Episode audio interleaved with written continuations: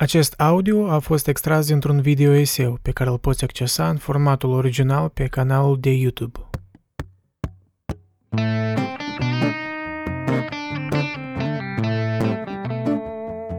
Oscar Wilde avea vorba asta. El spunea că idealurile sunt periculoase, realitățile sunt mai bune.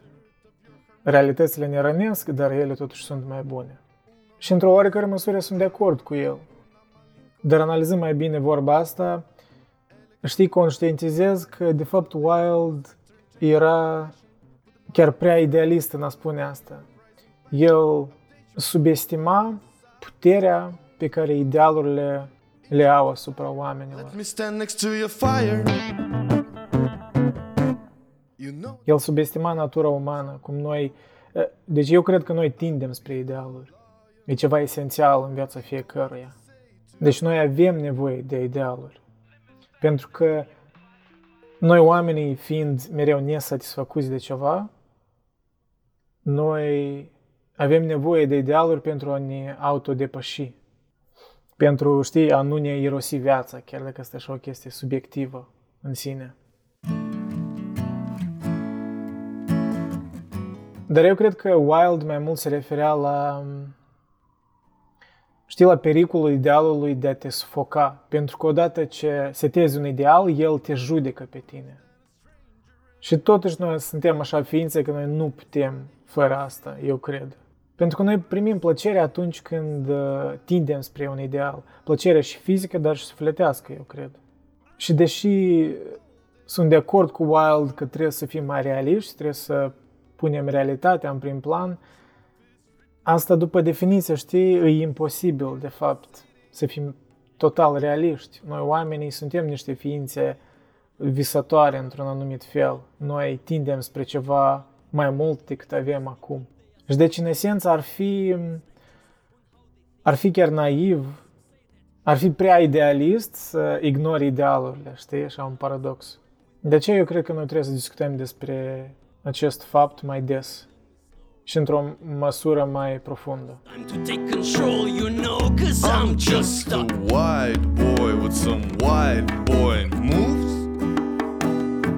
Una din cele mai profunde dureri, după părerea mea, e durerea potențialului neîmplinit, știi? Ori a idealului neîmplinit.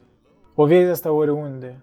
Vezi asta în oameni dacă atrage atenția, știi, la cum ei se comportă și ce îi macină în viața de zi cu zi toți tind spre ceva și toți eventual se dezamăgesc, dar diferiți oameni reacționează diferit la aceste dezamăgiri. Și eu cred că problema principală aici constă în faptul că oamenii își aleg idealurile din motive greșite. Deci mulți oameni privesc, mai ales în lumea asta contemporană, cu social media și cu tot, tot internetul și știi, ești expus la toate extremitățile cele mai bune și cele mai rele. My life is a trash.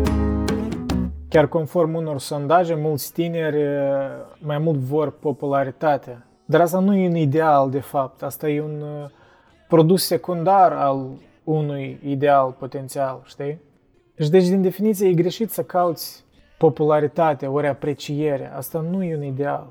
Un ideal adevărat, eu cred că el vine intern, știi? Din, el e dintr-o chemare lăuntrică.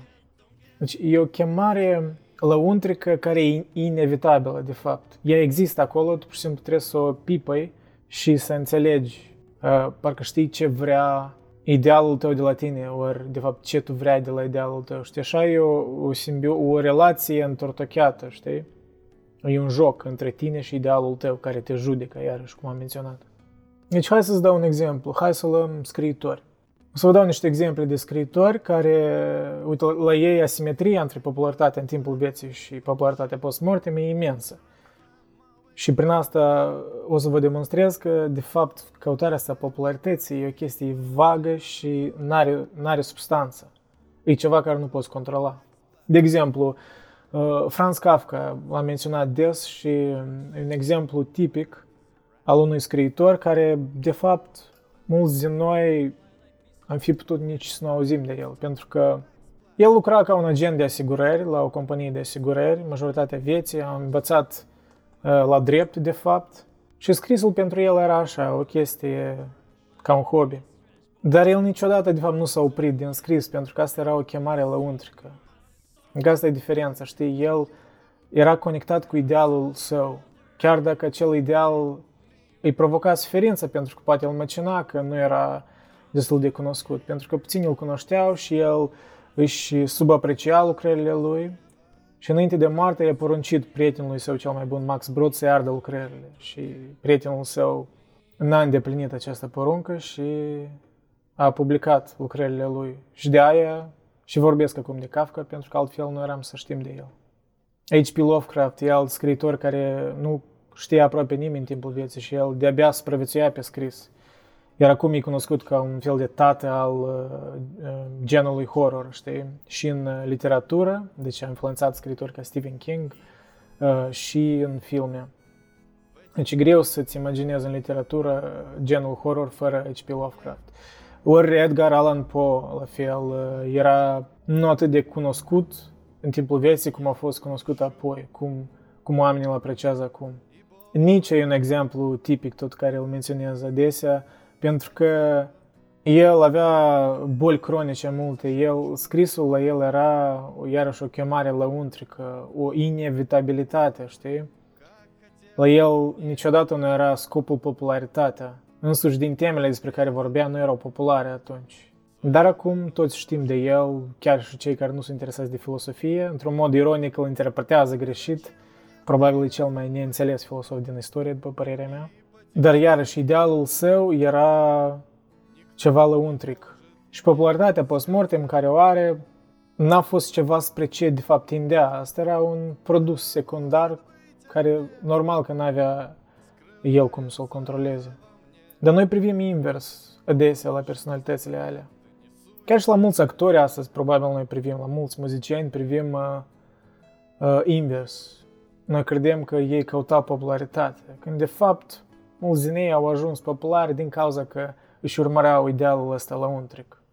Dar aici există și un pericol despre care trebuie de vorbit. Există un pericol în a fi prea încăpățânat.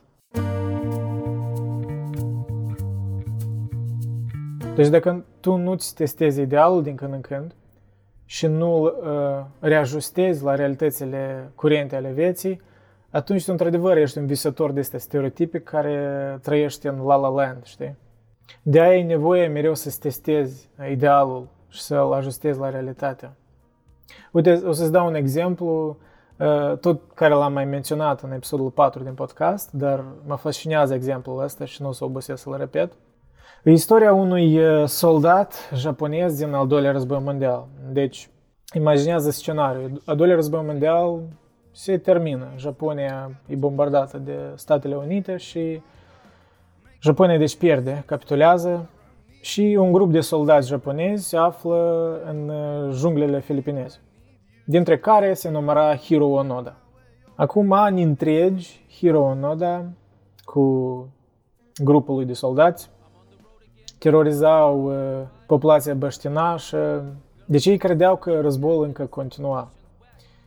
Până la urmă a rămas doar Hiro Onoda în viață și el a petrecut trei decenii în junglele filipineze, crezând că războiul încă continua.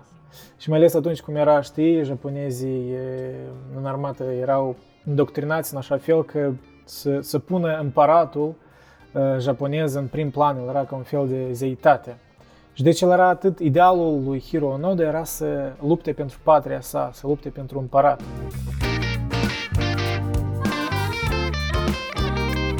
Autoritățile japoneze știau de Hiro Onoda că el se află în junglele alea și aruncau cu avioanele niște bilețele în junglă cu speranța că el le va citi și va vedea deci pe bilețele alea scria că, băi, războiul s-a terminat, gata, întoarce-te înapoi, știi?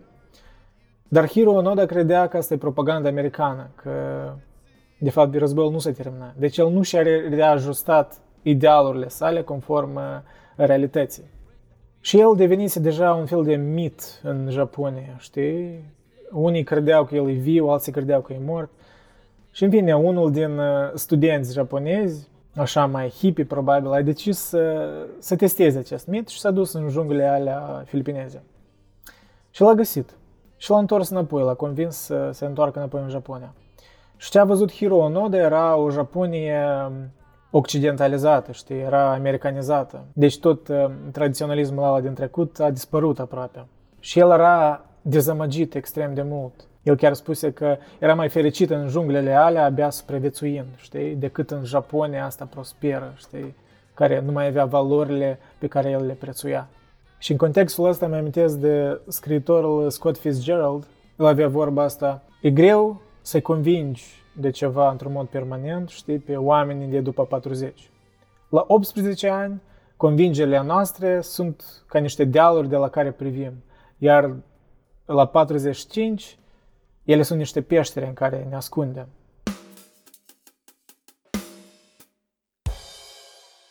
Și deci, într-un mod similar, o nodă pur și simplu s-a ascuns în peștera asta al idealului său și n-a fost capabil să-l reajusteze realităților.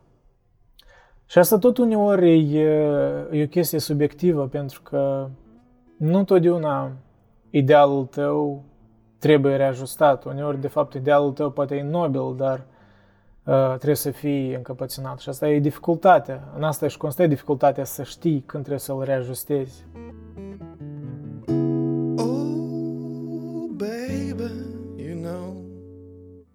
Pentru că dacă perseverezi și îți dai seama că ai fost, că ai avut dreptate, atunci tu ești ca un, nu știu, ca un profet. Iar dacă perseverezi și ești încăpățânat și nu te reajustezi, atunci tu ești un visător prost, știi? Tu nu, tu nu trăiești în realitate, după cum spunea și Wild la început, da? Altă vorbă, tot legată de tema asta, știi, e vorba asta că nu trebuie să-ți pese ce cred alții, că nu are importanță ce cred alții despre tine. Și îmi pare vorba asta lipsită de onestitate. Pentru că ignoră iarăși realitatea. Realitatea e că noi suntem ființe sociale și noi vrem să avem un raport cu alți oameni. Noi, nou, de fapt, prin definiție, ne este imposibil să nu ne pese ce cred alții despre noi.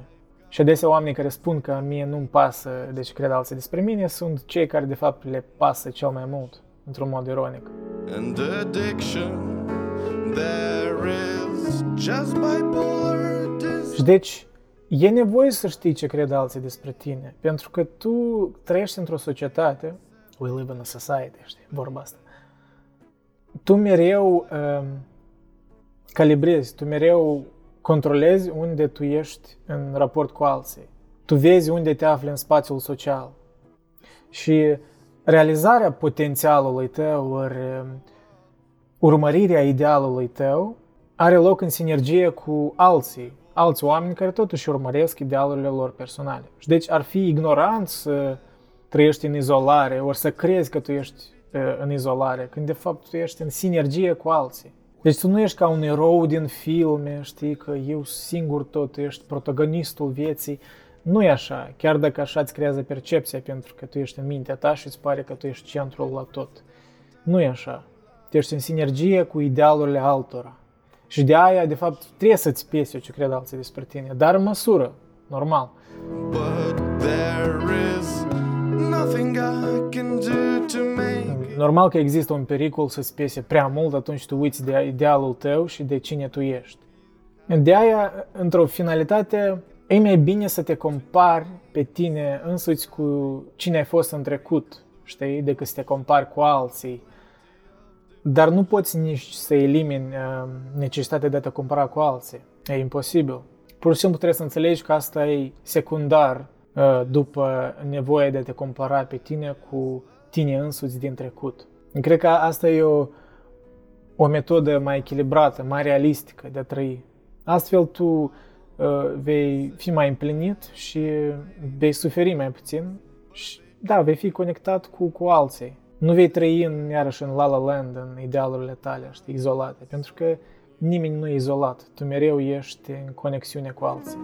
This is not about me, my son. Ok, acum hai să vorbim despre practică. Eu cred că ca să eviți abstracția asta exagerată, trebuie să-ți creezi un fel de, știi, uh, sistem personal de feedback. Deci, acțiune, remunerare.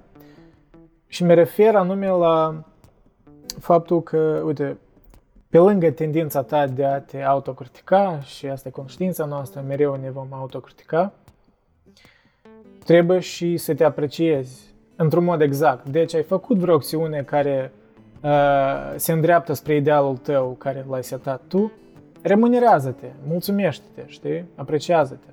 La fel cum și trebuie să te critici când te îndepărtezi de idealul tău.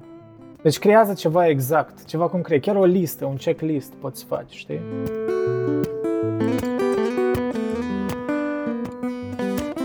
În același timp trebuie de menționat un fapt. E pericolul conștiinciozității extreme. Știi, atunci când tu internalizezi prea mult și crezi că poți controla prea multe lucruri. Însă tot e o iluzie a noastră, care noi, noi mereu tindem spre ea dacă ne deconectăm de alții, de realitate, știi?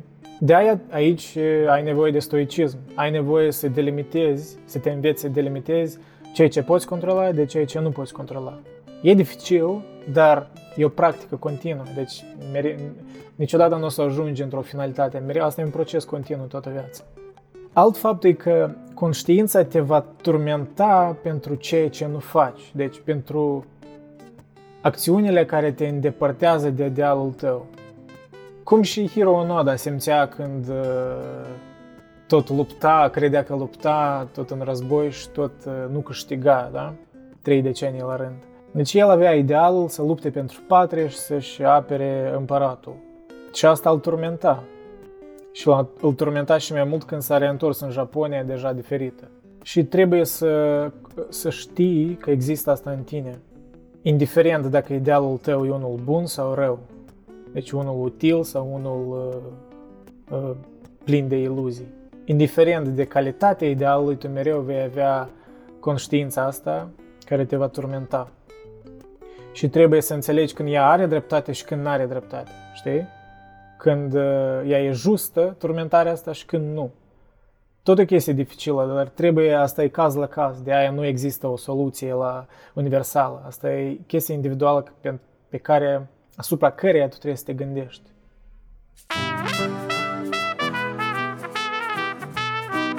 Și încă un fapt care pe mine personal m-a ajutat să evit anxietatea asta exagerată, îi fii mai specific, fii mai exact în așteptările tale. Deci fă liste, checklist-uri, știi, iarăși remunerare, când faci acțiuni bune, remunerează-te cumva, mulțumește-te, știi, apreciază-te, în formă, nu știu, într-o listă, ori verbal. Da, utilizează și critica când e nevoie, dar mie îmi pare că critica deja există în conștiința noastră, știi, noi suntem mai autocritici și asta oarecum există noi oricum ne criticăm singur pe noi, dar să ne apreciem asta e mai rar, pentru că asta e o chestie mai conștientă, ea nu e natural pentru noi. Și de aia trebuie să faci asta conștient, cum și-am spus chiar prin liste, prin, uh, prin uh, scris. Scrisul e foarte terapeutic. Nu spun că să te faci scriitor, dar scrie gândurile tale pe foaie. E util. Ori măcar pe laptop, mă rog tot e o formă, știi, de, de a te exprima. Nu are importanță atât de, de mult mediul, știi, dacă e pe telefon, scrii notițe, ori, ori în scris, eu nu sunt așa tradiționalist, dar atâta timp cât documentezi ce aici în capul tău, deci scoți asta din conștiință în ceva concret. Și atunci tu vezi, de fapt, gândurile tale despre tine. Și ești mai puțin critic. Ori ești mai obiectiv în critica ta, mai balansat.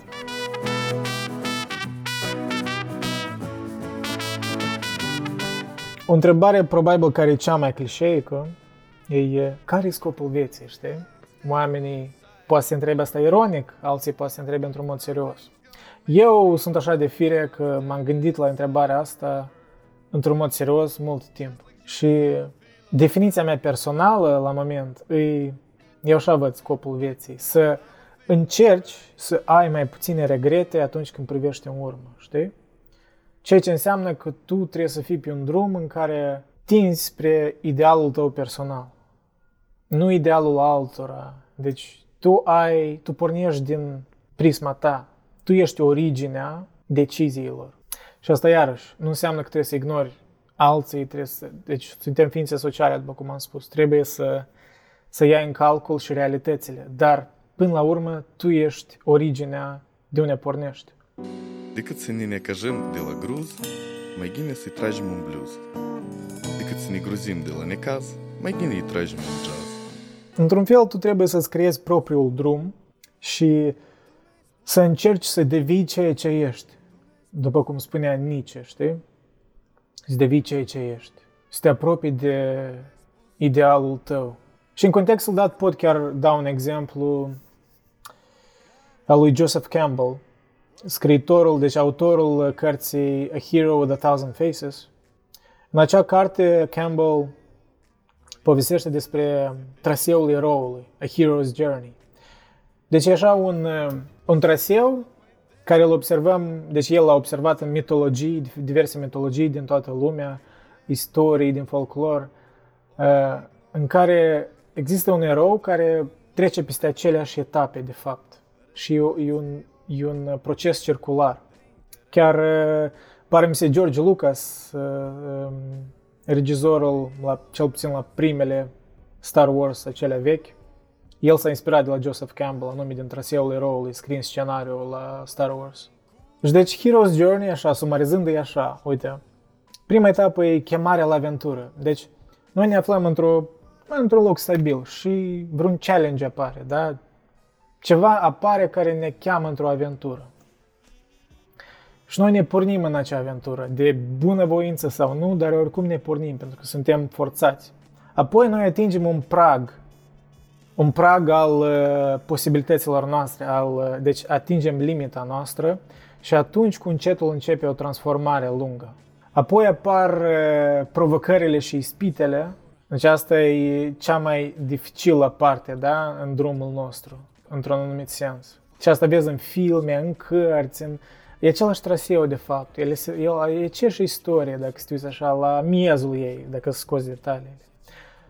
Apoi, după aceste provocări și spite, noi de obicei atingem abisul. Deci asta e cel mai jos punct moral și fizic, deci suntem istoviți și în acest abis are loc moartea și renașterea. Deci ori literalmente uneori, ori figurativ în, în istorie și chiar și în viața noastră. Deci are, are loc o moarte a personalității noastre vechi și o renaștere cu noi conștientizări. Și iarăși privește în filme, în istoriile tipice care pe noi ne atrag, au așa un traseu de fapt. Mereu eroul ajunge în punctul uh, cel mai jos, știi? Și de acolo el, dacă reușește să treacă peste abis, el crește. El de fapt a învățat ceva. Și aici vine etapa transformării, o transformare profundă. Și după transformare uh, e ispășirea sau îndreptarea. Deci noi ne învățăm din greșelile noastre din trecut și ne, știi, ne clădim în ceva mai coerent, în ceva mai ajustat realităților. Deci ne recalibrăm idealurile conform realităților vieții. Și după acea ispășire vine întoarcerea la normalitate, la noua normalitate. Dar după acea nouă normalitate, iarăși există așa un stazis, știi? Și apoi iară ne chemăm în, ne, ne cheamă ceva în altă aventură. Și deci e un uh, traseu circular care noi îl repetăm în timpul vieții de multe ori, dacă observi. Poate nu în așa ansamblu, știi, eroic ca în filme, dar uh, este ceva adevărat în istoria asta. Deci este ceva comun la toate viețile umane, de fapt.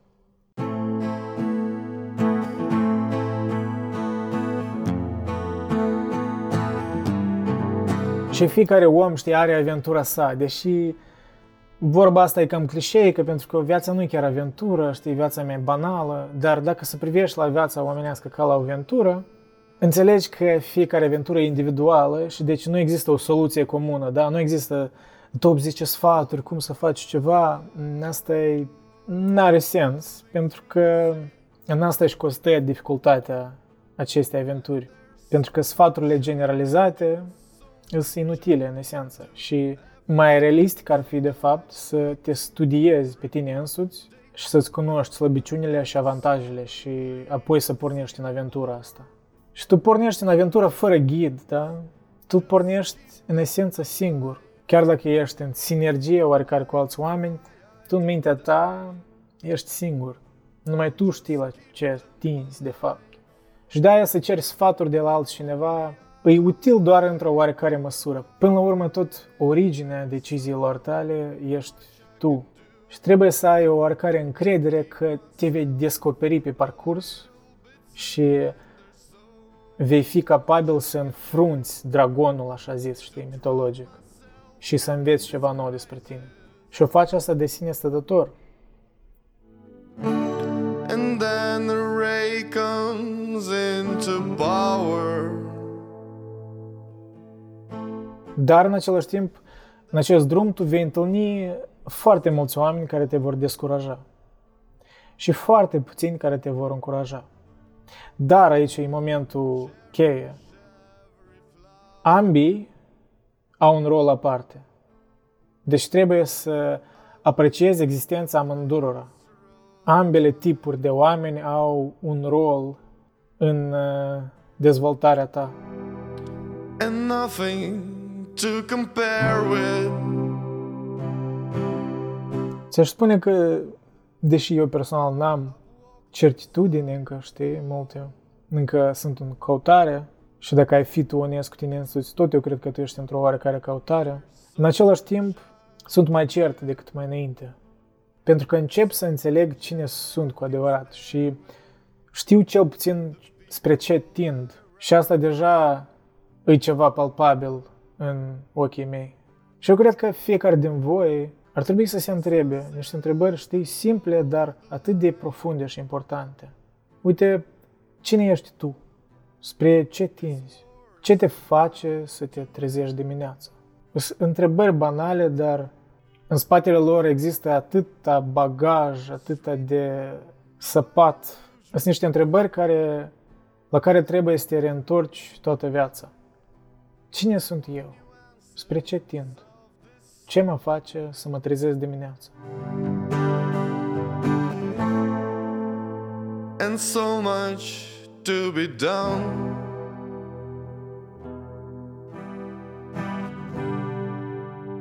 The rays above my head.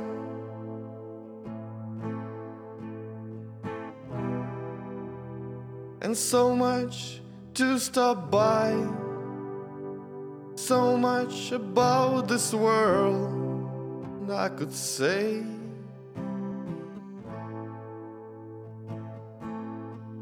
I could say.